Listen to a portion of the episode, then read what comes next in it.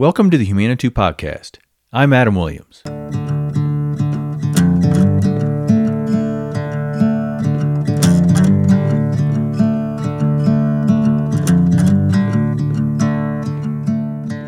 Oliver Wendell Holmes wrote in his poem called The Voiceless Alas for those that never sing, but die with all their music in them. Psychotherapist Barry Michels cited that line of Holmes's poem in The Tools, the book that he co authored with the psychiatrist Phil Stutz, whose name you might recognize from Jonah Hill's documentary on Stutz on Netflix. And then Michels wrote, It is a tragedy to die with your song unsung. What's worse is that we are guilty of stealing our own voices. We silence ourselves.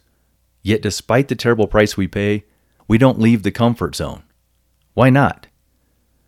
Okay, yes, we are ultimately responsible for our silencing because we can exercise our agency. That is our responsibility, it is our opportunity.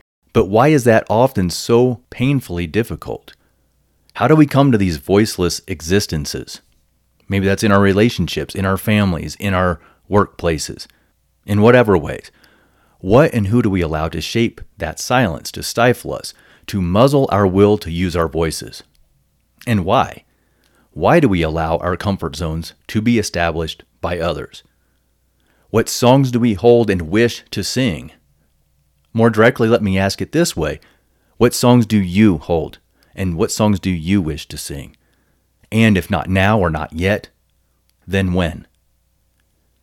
The answers to these questions, as with most substantive, philosophical, deeper, more purposeful questions, of course, can be complex and they can be elusive.